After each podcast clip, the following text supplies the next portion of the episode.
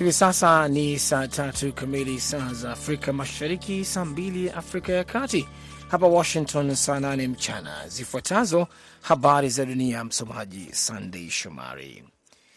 Kikundi cha madaktari nchini Sudan kiliripoti mapema leo Jumatatu kwamba idadi ya vifo vya raia katika mapigano kati ya jeshi la Sudan na kikosi cha wanamgambo wa kikosi cha Rapid Support Forces RSF imeongezeka hadi 97 huku 365 wakijeruhiwa kulingana na Reuters, na taarifa nyingine zinasema kiasi cha watu 600 wamejeruhiwa. Pia Jumatatu, kamati ya kimataifa ya uokoaji au IRC ilitangaza kuwa imesitisha shughuli zake za Sudan isipokuwa katika eneo la Tunaidba ambako ilisema inaweza kutoa huduma kwa wakimbizi. Katika taarifa yake, makamu rais wa kanda wa IRC Kurt Shosam alisema mizozo imevuruga hatua za kibinadamu ambapo zaidi ya theluthi moja ya wakazi, wastani wa watu milioni 15 ikiwa ni pamoja na wakimbizi, wanakabiliwa na uhaba wa chakula. Wahusika wa misaada ya kibinadamu wana uwezo mdogo wa kuingia na kufanya kazi katika maeneo yenye vita vinavyoendelea. IRC inatoa wito kwa washikadau wote kufanya kazi bila kukawia. Waziri wa mambo ya nje wa Marekani Antony Blinken alisema hii leo kuwa kuna wasiwasi mkubwa miongoni mwa washirika kuhusu mapigano hayo nchini Sudan na maoni kwamba inapaswa kukomeshwa mara moja na pande zote kurejea kwenye mazungumzo. Blinken akizungumza kandoni mwa mkutano wa kundi la mawaziri saba wa mambo ya nje wanaokutana nchini Japan alisema mashauriano ya karibu yamefanyika kuhusu mapigano hayo ikiwa ni pamoja na washirika katika ulimwengu wa Kiarabu na Afrika na mashirika ya kimataifa. Kuna wasiwasi mkubwa wa pamoja kuhusu mapigano na ghasia zinazoendelea nchini Sudan, tishio ambalo lipo kwa raia, ambayo inagubika taifa zima la Sudan na linawezekana hata kwa eneo zima, aliongeza. Naendelea kusikiliza habari za dunia kutoka idhaa ya Kiswahili ya Sauti ya Amerika, VOA, ikitangaza kutoka Washington DC kupitia 107.5 FM Nairobi, Kenya. Serikali ya kijeshi ya Myanmar imetoa msamaha kwa zaidi ya wafungwa elfu tatu kuadhimisha sikukuu yao ya mwaka mpya, lakini haikufahamika mara moja ikiwa walioachiliwa ni pamoja na maelfu ya wafungwa wa kisiasa. Televisheni ya serikali iliripoti kwamba baraza la utawala la jimbo, chombo kilichoundwa na jeshi, kiliwasamehe wafungwa 3113 ikiwa ni pamoja na wageni 98 ambao watafukuzwa nchini humo. Kuachiliwa kwa wafungwa kwa wingi ni kawaida katika sikukuu kubwa nchini humo. Takriban wafungwa 17460 wa kisiasa akiwemo kiongozi wa zamani wa kiraia wa Myanmar Aung San Suu Kyi wanaaminika kwamba wako kizuizini. Myanmar imekuwa chini ya utawala wa kijeshi tangu mwaka 2021 wakati jeshi lake lilipoondoa serikali iliyochaguliwa ya Suchi. Unyakuzi huo wa madaraka ulikabiliwa na upinzani mkubwa usio na vurugu ambao tangu wakati huo umekuwa mapambano ya silaha yaliyoenea. Hali ngumu ya ufadhili wa kimataifa inaweka shinikizo kwa mifumo ya benki inayoibuka huku benki za Uturuki na Tunisia zikiwa hatarini zaidi, shirika la ukadiriaji la SNP Global lilisema katika taarifa yake leo Jumatatu. SNP ilisema katika hali hiyo benki za Uturuki zitaendelea kupata ufadhili kutoka nje, lakini kwa kushuka kwa wastani kwa viwango vya malipo, mradi tu serikali iweze kudumisha malipo yake. Tunazingatia kuwa benki za Uturuki ziko hatarini zaidi kwa hisia hasi za soko, kuongezea kwa ugumu wa kuepuka hasara, kupunguzwa kwa ukwasi wa kimataifa na gharama kubwa za ukopaji, wachambuzi walisema. Na hizo zilikuwa habari za dunia kutoka Washington DC. Muda mfupi ujao utaungana naye BMJ Muridhi kwenye kipindi cha Kwa Undani. Jina langu ni Sandey Shomari. Kwa heri kwa sasa.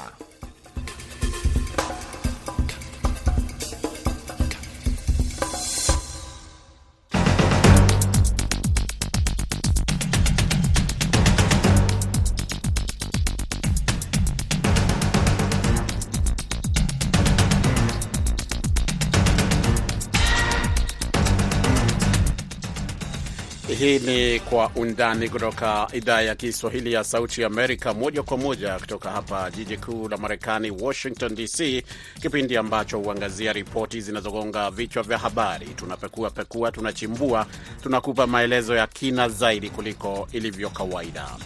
Katika sehemu ya kwanza ya kipindi hiki tutaangazia hali ilivyo nchini Sudan ambako mzozo umeendelea kutokota baada ya milipuko kusikika tena katika mji mkuu Khartoum, wakati mapigano kati ya jeshi na vikosi vya wanamgambo vinavyoongozwa na majenerali hasimu yakiendelea. Je, wachambuzi wanaona nini kitakachofuata? Pande mbili zinavyopigana wanaumia hasa ni, ni wananchi. Wananchi, mahospitali yamefungwa, watu wana, wanaumwa eh, watu wanashindwa kupata huduma za, za, za, za afya, mambo mengi yanakwama. Kwa hiyo jambo la kwanza liwe ni, ni mwananchi atizamwe na katika sehemu ya pili tutaangazia suala la wananchi nchini Tanzania kukosoa bunge la taifa hilo kwa kuchelewa kujadili ripoti iliyotolewa hivi karibuni ya CAG manake ya, uh, ya mkaguzi wa hesabu za serikali. Ni kwa undani. Mimi ni BMJ Mridhi nikiwa hapa Washington.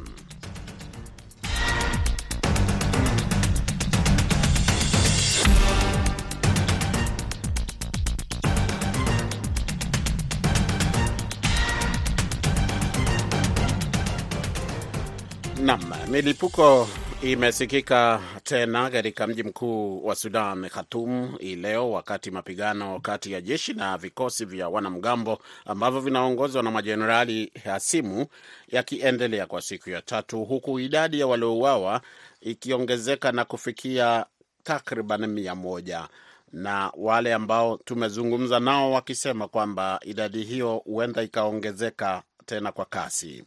Hasia zimezuka Jumamosi baada ya wiki kadhaa za mzozo wa kugombea madaraka kati ya majenerali wawili walionyakua madaraka katika mapinduzi mwaka elfu mbili ishirini na moja mmoja akiwa ni mkuu wa jeshi la Sudan Abdel Fattah al Burhan na naibu wake Mohamed Hamdan Daglo ambaye ameongoza kikosi cha usaidizi cha haraka cha wanamgambo kiitwacho RSF. Mapigano makali yalijumuisha mashambulizi ya anga, vifaru vilionekana mitaani na silaha nzito nzito zikionekana katika maeneo ya watu wengi kwenye mji mkuu wa Khartoum na miji mingine kote Sudan na kuzua e, wito kutoka kwa jumuiya ya kimataifa kutaka sitisho la mapigano hayo kwa haraka. Kwanza kabisa tuungane na mwanafunzi katika chuo kikuu cha mjini Khartoum, chuo kikuu cha Afrika kilicho mjini Khartoum, Sudan. Jina lake ni Abdulab Nasor Ali, ni mzaliwa wa Tanzania. Abdulab Nasor Ali, kwa kifupi, hebu tueleze pale ulipo, hali iko vipi? Hali halisi ya Khartoum tangu juzi jana ilikuwa ni fujo na hali za mabomu zinasikilikana kila sehemu, na bastola na bunduki usiku, mchana, asubuhi, muda wote zinasikilikana. Lakini kwa leo tangu tumeamka, alhamdulillah, kwa masaa mawili matatu inapiga mara moja mara mbili, sio sana, inapiga bado inaendelea hali, lakini sio sana. Lakini kama sisi wanafunzi tuko ndani ya chuo tuko sehemu salama, alhamdulillah, tunasikia tu kwa nje. Hii hali si ya kutarajiwa, ilipatikana hafla tu asubuhi ya juzi. Ilikuja gari hapa ya viongozi wa chuo, akatuambia tu kwa leo hamna kutoka nje, mubakie ndani, na akaambia viongozi wa mabweni hapa na viongozi wa chuo baadhi kwa hamna kutoka ndani ya chuo, tubakie ndani na mageti yafungwe. Baada ya kama masaa moja au masaa mawili ndo tukasikia hali imeanza tafurani nje huko, fujo, mabomu kila sehemu, bastola kwa wengi. Shukran sana Abdulab Nasor Ali, mwanafunzi chuo kikuu cha Afrika mjini Khartoum. E, tunakutakia kila la heri na mwendelee kuwa salama hapo. Mungu aendelee kuwalinda. Msikilizaji, kama nilikuwa naeleza ni kwamba Umoja wa Afrika, Jumuiya ya Kiarabu, nchi jirani ya Sudan, Misri na vilevile vile Sudani Kusini pamoja pia na Marekani zimetoa wito kwa pande zinazohasimiana kutafuta njia ya amani dhidi ya mzozo huo.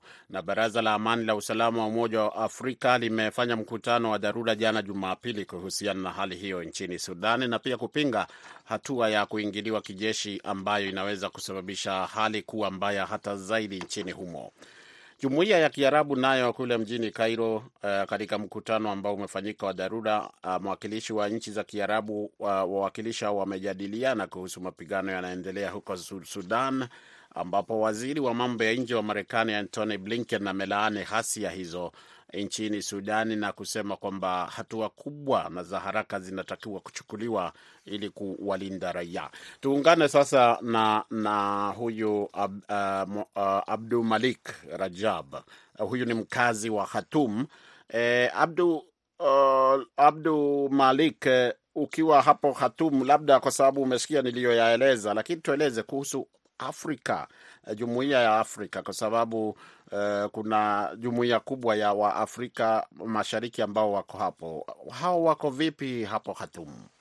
Ndiyo, kuna kama unavyosema, kuna jumuiya kubwa sana ya wanafunzi hapa Khartoum. Uh, wanafunzi wa Afrika Mashariki, Tanzania, Kenya, Uganda, Rwanda eh, lakini pia kuna wafanyakazi wengi ambao wako hapa hususan nchi ya Kenya wanaofanya kazi katika Umoja wa Mataifa, mashirika binafsi. Pia kuna walimu ambao wana, wana, wanafunza hapa katika eh, international schools eh. Lakini mpaka sasa nadhani wengi wao wako salama. Uh, nimezungumza na baadhi ya rafiki zangu na baadhi ya watu wanaofahamiana nao, wengi mm, wako ndani wamejifungia katika majumba yao. Uh, usalama upo, lakini tatizo ni kwamba hakuna anayejua kesho itakuwaje na hakuna anayejua eh, mwafaka wa, wa mambo yanayoendelea ni nini. Uh, lakini pia mambo changamoto zimekuja kwa sababu kumekuwa kuna mm, umeme umekatika baadhi ya maeneo, pia baadhi ya maeneo kumekuwa hakuna maji, baadhi ya mitandao kumekuwa hakuna network wengine wame kuna kuna upungufu wa chakula, uhaba, kwa sababu jambo likuja ghafla sana, watu wakuwa hawajajiandaa. Hizo kubwa ndo changamoto ambazo zipo, lakini kiusalama, so far watu wengi wako, wako salama, sijasikia shida yoyote. Eh, umesema kwamba haya yalikuja ghafla, sijui kwa kwa ujumla wake hapo watu wali hawakutarajia kwamba huenda kukatokea hali kama hii na hawakutarajia kabisa wela Uh, kwa kwa jinsi Sudani ilivyo, Sudani ni nchi ambayo imekuwa na, na mvutano wa kisiasa kwa muda mrefu. Mimi niko hapa kwa muda kiasi sasa hivi, miaka kadhaa niko hapa, nimeshuhudia nime baadhi ya mivutano, baadhi ya nini. Kwa hiyo suala zima la uh, uh, kutokuwa na, na na stability ya ya hali ya kisiasa ni jambo ambalo limekuwepo muda mrefu, lakini ni wazi kabisa hakuna mtu ambaye alitarajia kwamba eh, kutatokea vita kama hivi au hata kwa kwa, kwa hiyo juzi jinsi ilivyotokea. Yani kulikuwa na na, na, na, na, minong'ono ya hapa na pale, jeshi lime kutokana na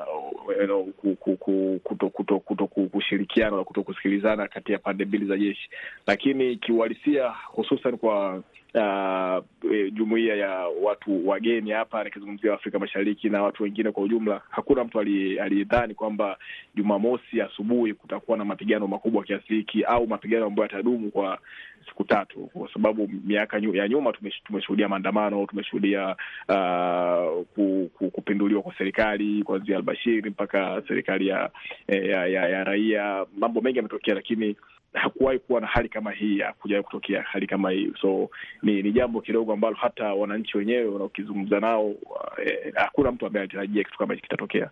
Ndio maana nasema ilikuwa ni ilikuwa ni ghafla kiasi. So watu wengi hawakujipanga kuweka chakula ndani, hawakujipanga kwa sababu ilikuwa ni Jumamosi kawaida, tumeamka siku kama kawaida, watu wakienda kuna shughuli zao. Lakini haya yametokea hivi karibuni, yana maana gani kwa siasa za hapo, tukienda kumaliza?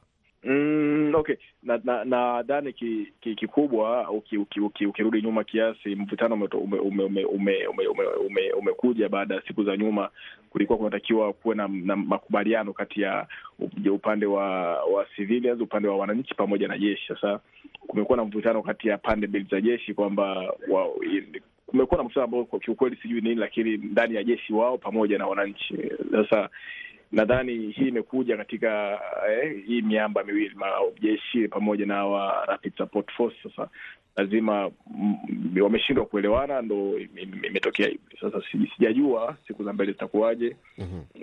Ndo tunangoja tuone itakuwa vipi, lakini kwa sasa hivi hali haieleweki. Mapigano yamezidi kupamba moto kuanzia juzi, jana, leo asubuhi tumeamka na milipuko mikubwa, ndege za kivita zikiruka ziki, you know, kuna kila mtu anasema la kwake, lakini hakuna taarifa rasmi ambayo imetoka katika jeshi au mzoeshi akizungumza nini kime ambacho kimetokea hadi sasa hivi hatujaambia chochote. Abdulmaliki, tukimalizia, wajibu wa au jukumu la Umoja wa Afrika ni lipi katika mzozo huu? Kwa, kwa, kwa maono yangu naona uh, umoja umoja wa Afrika unatakiwa uchukue hatua za haraka zaidi ukilinganisha na Umoja wa Mataifa ama eh, nchi zingine, kwa sababu ku, kuathirika kwa Sudani kuna kuna kuna kunapelekea kwa namna moja ama nyingine nchi zingine za jirani kuathirika, ikiwemo nchi kama Ethiopia ama Chadi ama Libya, nchi ambazo zinapakana mpaka Kenya, Tanzania. Uh, so nadhani na, na nitoe ni, ni, ni wito tu kwa, kwa viongozi wa hizi nchi nchi hususan nchi za Afrika Mashariki, Afrika ya Kati kukaa pamoja na kujadili na kusitisha mapigano, jambo la kwanza, kwa sababu uh, pande mbili zinavyopigana wanaumia hasa ni, ni wananchi. Wananchi, mahospitali yamefungwa, watu wana, wanaumwa eh, watu wanashindwa kupata huduma za za, za za afya, mambo mengi yanakwama. Kwa hiyo nadhani ili jambo la kwanza liwe ni, ni mwananchi atizamwe. E, makubaliano ya pande mbili yanaweza akafanyika mezani pasipokuwa na vita na maharibiko ya mambo yote. So ni ni wito wangu kwamba viongozi wa nchi za nchi za Afrika ama umoja wa umoja wa Afrika kukaa chini na ku, eh, kutafuta suluhu ya haraka na mapema, kwa sababu leo ni siku ya tatu sasa. Uh, sijajua itakuwaje, ama angalau taarifa zito, zito, zitolewe na tujue mwafaka wa hii kitu kitakuwa ni vipi. Nadhani hicho ndo cha msingi. Shukran sana Abdul Malik Rajabu kuzungumza na Sauti ya Amerika. Asante sana, asante sana. Abdul Malik Rajab, msikilizaji, ni mkazi wa Khartoum nchini Sudan na ndiye anayetukamilishia sehemu ya kwanza ya kipindi hiki cha Kwa Undani. Hali nchini Sudan tunaendelea kuifuatilia, wanasema kwa Kiingereza ni developing story, habari ambayo inaendelea kukua na inaendelea ikibadilika kila uchao. Kwa hivyo endelea kusikiliza matangazo yetu kupata mengi zaidi. Basi usiondoke kando ya redio yako au chochote kile unachotumia kusikiliza matangazo haya, kwa sababu nitarejea hivi punde na sehemu ya pili ya Kwa Undani.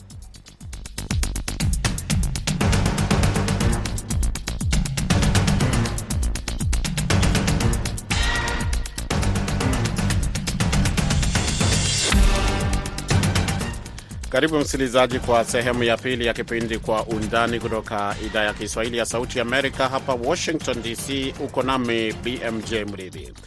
Hatua ya bunge la Tanzania kuamua kwamba mjadala jumla wa bunge hilo kuhusu yale ambayo yalianikwa kwenye ripoti ya mdhibiti na mkaguzi wa hisabu za serikali maarufu CAG Uh, utafanyika mwezi Novemba inaonekana kuwakasirisha uh, wengi, huku baadhi ya wakosoaji wa mambo wakitaja mapungufu ya sheria yanayotoa mwanya wa ripoti hiyo kutojadiliwa kwa wakati baada ya kutolewa kwa umma. Kwa mengi zaidi, sasa tuungane na mwenzetu George Jogopa akiwa mjini Dar es Salaam atueleze. Spika wa bunge Akson Tulia anasema serikali itakuwa na nafasi ya kujibu hoja za bunge katika kikao kijacho cha mwezi Novemba baada ya kamati za bunge kuwasilisha ripoti zao. Hali hiyo imeamsha hasira na kuwakera wengi wanaona kwamba inatoa mwanya kwa wale waliotajwa katika ripoti hiyo kuwa katika nafasi nzuri ya kujipanga, huku wengine wakitoa mapendekezo ya kurekebisha kasoro hiyo, lakini idadi kubwa wanaonekana kuvunjika moyo, hasa kwa kuzingatia ubadhilifu mkubwa uliofichuliwa ndani ya ripoti hiyo, ambayo wahusika wake wengi wakiwa ni wale watumishi wa umma. Akilitizama suala hilo, mchambuzi wa masuala jumla Gwantumu Makatobe anaona kwamba kutoa muda zaidi kwa ripoti hiyo kujadiliwa na bunge ni sawa na kumsogezea sahani ya mlo mtu ambaye tayari ashaketi mezani na kutosheka na chakula chote.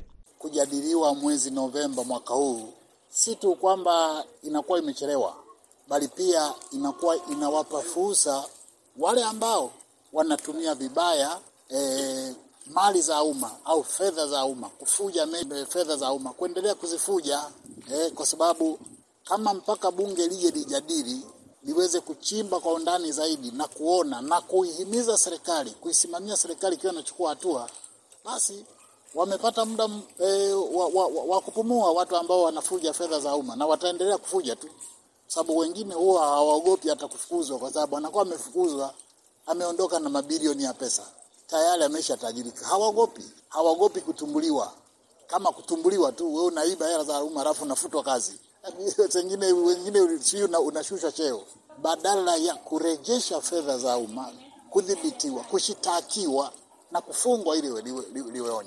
Hata hivyo, kujadili ripoti ya CAG mapema pasipo kuchukua hatua kwa wale ambao wameonyesha kabisa hawakuwajibika katika maeneo yao, haisaidii kuwahi kuijadili, sababu cha mwisho wa siku ni hatua gani zinachukuliwa ili kuweza kuhakikisha kwamba tunaokoa fedha nyingi za umma ambazo zinapotea mikononi mwa wachache, sio wote ambao wanafuja fedha za umma, lakini wachache ambao wanafuja fedha za umma wanawakosesha wengi. Nimsikia mbunge mmoja anasema ni, ni trilioni kadhaa, karibu thelathini, trilioni thelathini ambazo zinakuwa zinatafunwa. E, na, na wenye meno na mafisadi na walafi.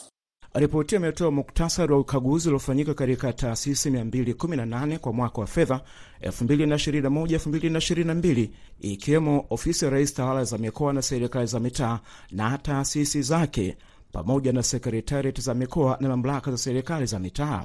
Ama ukaguzi huo umetathmini ufanisi wa mifumo ya fedha ya kihasibu pamoja na udhibiti wa ndani na kuchunguza taarifa za fedha. Sehemu kubwa ya ripoti hiyo imebaini kuwepo kwa upotevu mkubwa wa fedha za umma, huku baadhi ya watumishi wake katika taasisi hizo za umma wakitajwa moja kwa moja kuhusika katika ubadhirifu huo.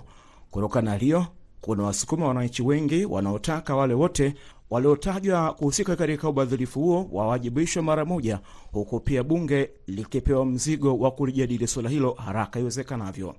Kwa muktadha huo, ndio maana kauli ya spika wa bunge anayetaka jambo hilo lijadiliwe katika kikao cha mwezi wa Novemba imezidisha mjadala mkubwa, huku wengi wakionekana kuukosoa uamuzi wa spika na miito ya kutaka wale wote waliotajwa katika ripoti hiyo ya CAG wawajibishwe mara moja inaendelea kushika kasi katika mijadala mbalimbali, kuanzia katika maeneo ambayo yanahusu vyama vya siasa, makundi ya kijamii, pamoja na makundi mengine wasomi. Mtaalamu wa masuala ya sheria, wakili wa siku nyingi, Dr Rugemezala Nshala akichambua kwa nini wale wanaochelewa kuwajibishwa licha kutuhumiwa kuhusika katika ripoti hiyo, amewarai wananchi kuanza kupaza sauti, akisema ndio wahusika wakubwa wa rasilimali za taifa. Mwisho wa siku mwenye nchi ambaye ameipatia serikali madaraka ni ni mwananchi mwenyewe kupitia ile ibara ya nane. Ukisoma ibara ya nane moja ya katiba ya Jamhuri ya Muungano wa Tanzania inasema wananchi ndizo chanzo cha madaraka na serikali itajipatia madaraka yake kutoka kwa wananchi. Kwa hiyo na serikali ita- itawajibika kutoka itawajibika kwa wananchi. Kwa hiyo wananchi bado wana nafasi ya kuweza ku, kudai kwamba rasilimali zao zitumike vizuri. Uh, waki- wakiyanyamazia haya maswala e, bila kupiga kelele, mambo itakwenda hivi hivi. Unaona kuna wachache wengine wana- wananeemeka sana, wanaonekana na maisha mazuri ya ajabu kabisa. Wanafikiri wenzetu walikula pilau na Mwenyezi Mungu, kumbe wote sisi ni tumezaliwa hapa hapa vile vile kwa namna zile zile, lakini mwenzetu ana, ana, ana, ana, ana bomba lake kubwa linalompitishia linampatia ma- ma- mafao, kumbe bomba lenyewe ni, ni mali mali ya umma. Sasa anafanikiwa kuigeuza kutoka kuwa mali ya umma, anaibinafsisha na kuwa mali yake. Kwa hiyo ndio ndio haya mambo makubwa. Kwa hiyo mwananchi anajukumu ana jukumu bado chini ya ibara ya ishirini na sita moja na, na mbili ya katiba ya Jamhuri ya Muungano wa Tanzania kuchukua hatua za kuweza kupinga eh, ukiukaji wa sheria na vile vile 27 ibara ya ishirini na saba kuhakikisha kwamba rasilimali za, za, za nchi yetu zinatumika vizuri. Sasa kuwaachia kufikiri kwamba ni akina fulani tu ndio wazungumze, wewe ukaji- ukajivua hilo jukumu ni kosa. Kwa hiyo kama mali in- in- ina, inaibwa au inakuibwa kama wengine wanavyosema na mtu fulani unajua ameiba, basi una haki za, za, za, una haki ya kudai huyo mtu awajibishwe na hatua stahiki zichukuliwe ili kwamba mali ya umma itumike kwa namna inavyotakikana. Lakini tukifumbia macho, zitapigwa kila mwaka au kila mwaka ujao, ambao mwisho wa siku madeni nchi yetu yatakuwa makubwa sana. Nchi yetu haitasonga haita, haita haita mbele kwa sababu wachache watakuwa wamehodhi eh, madaraka na mali za, za, za nchi yetu na kuzigeuza kuwa zao, na watatumia kila aina ya mbinu kuweza kuhakikisha kwamba wanabakia na na ya kwenda kuiba na kuzuia wao wasishikwe. Ingawa sehemu kubwa ya wabunge wanaonekana kukubaliana na sehemu kubwa ya hatua iliyochukuliwa na spika wa bunge, lakini wanakiri kuandamwa na shinikizo kutoka kwa wananchi wanaotaka jambo hilo lijadiliwe kwa wakati huu. Mbunge Abubakar Yasenga anasema shinikizo ni kubwa kutoka kwa wananchi wanaotaka swala hilo lifanyike kwa wakati, lakini anasema hakuna njia mkato mbali ya kusubiri kile ambacho kimeamuliwa na spika wa bunge. Ndio, yani nachotaka kusema ni kwamba kwa kweli kuna presha kubwa sana kwa wananchi huku, kwa sababu KG amesema mambo yake hadharani, na ndio maana hoja ya wabunge ilikuwa kwamba kama ilishakuwa hadharani na sisi turuhusiwe kusema. Mheshimiwa Spika amekubali kwamba sisi tutoe maoni yetu tuseme, lakini kisheria kabisa, sasa kwa ushahidi wa dokumenti na nyaraka ni mpaka bunge la Novemba. Kwa hiyo mwezi wa tisa kamati za bunge huwa zinakutana zinapitia, zitafanya ziara baadhi ya maeneo wa kumi na moja zitakompile taarifa zitakuja zitawasilisha bungeni. Tunakutana kwa sababu hiyo tu, kwa sababu mojawapo ni hiyo zitakompile taarifa zitatoa fact kwamba hili ni la kweli la kweli, serikali hatua hivi na hivi na hivi na mapendekezo ni hivi na hivi. Hata wabunge wengi na wananchi wengi wamekuwa na ma, maoni tofauti kwamba ni vizuri sana michakato mingine yote ingefanyika ya kibunge huko, alafu TJ wakaenda kutoa taarifa ya mwisho, kwa sababu TJ ameshapeleka kwa umma presha kubwa ipo ya umma, vyama vya siasa vinaleta presha, alafu sisi kumbe mchakatoni ni mpaka Novemba. Kwa hiyo limekuwa ni jambo ambalo watu bado hawajalielewa vizuri na zaidi kuwaelewesha. Wakati akieleza sababu za ripoti ya kujadiliwa katika kikao cha bunge cha mwezi wa Novemba, spika wa bunge hilo Tuli anasema hatua hiyo imelenga kutoa muda zaidi, hasa kwa kamati mahususi za bunge ili kupitia mahesabu yaliyoanikwa katika ripoti hiyo na kishwa kuwasilishwa katika bunge. Kwa hivyo, waheshimiwa wabunge, ni wasihi na wananchi wote tuziamini kamati zetu zinazosimamia masuala haya ya fedha kwa maana ya PAC na LAC kuwa zitatekeleza majukumu yao kikamilifu, na wakati utakapofika kamati hizo zitawasilisha taarifa zao bungeni.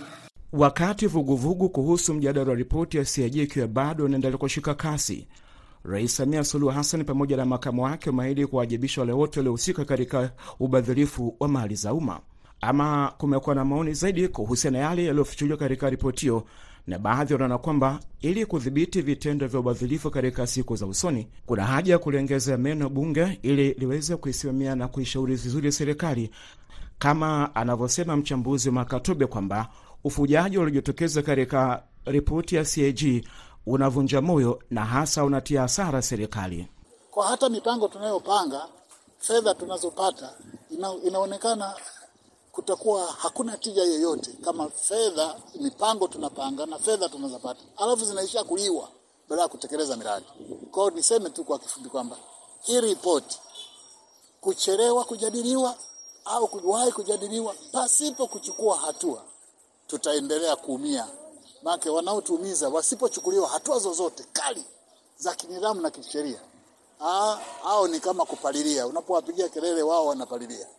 Hata maneno makali ya rais ya stupid au pumbavu, walaji hawayaumizi, sababu watukanwe, lakini tayari na kiroba cha mabilioni ya pesa anaondoka nacho, hakuna anachochukulia. Tusi haliwezi kumdhibiti e, mlafi na fisadi, lakini sheria kali za kinidhamu za makosa mbalimbali mbali kazini e, maeneo ya kazi zinapochukuliwa e, hatua, sheria inapotekelezwa na kusimamiwa vizuri, rais kwa mamlaka yake anapo anapowawajibisha wale wanaokula fedha za umma, hiyo inamtisha mwingine. Na pia kuna wale wanaosema kwamba ofisi ya mkurugenzi wa mashtaka DPP kwa kushirikiana kikazi na ofisi ya CAG ili mafisadi wanaofichuliwa katika ripoti hizo washtakiwe mara moja kwa mujibu wa sheria za nchi. Shukran sana mwenzetu George Jogopa, ukiwa hapo Dar es Salaam. Msikilizaji, umesikia mambo yalivyokuwa e, katika uh, hali hiyo ya wananchi Tanzania kulalamikia hatua ya bunge la nchi hiyo kuamua kwamba mjadala jumla wa bunge kuhusu yale yaliyoanikwa katika ripoti ya mdhibiti na mkaguzi wa pesa za serikali au hesabu za serikali CAG yatafanyika mwezi Novemba, wengi wakitaka mazungumzo hayo au mjadala huo ufanyike sasa hivi ili kuona ukweli wa mambo. Na ukosolewaji huo umeendelea katika maeneo mbalimbali nchini Tanzania. Basi hayo ndiyo tulikuwa nayo katika kipindi cha leo cha Kwa Undani. Kwa niaba ya wote ambao wamekifanikisha, msimamizi kama kawaida ni Mary Mgawe, mimi naitwa BMJ Mridhi na upande wa pili wa studio tumekuwa naye Saida Hamdun ambaye amekuwa akiangalia mambo namna gani kwa mitambo na vilevile kutuelekeza hapa studio. Kwa niaba ya wote hao na kutakia usiku mwema, tuonane tena inshallah.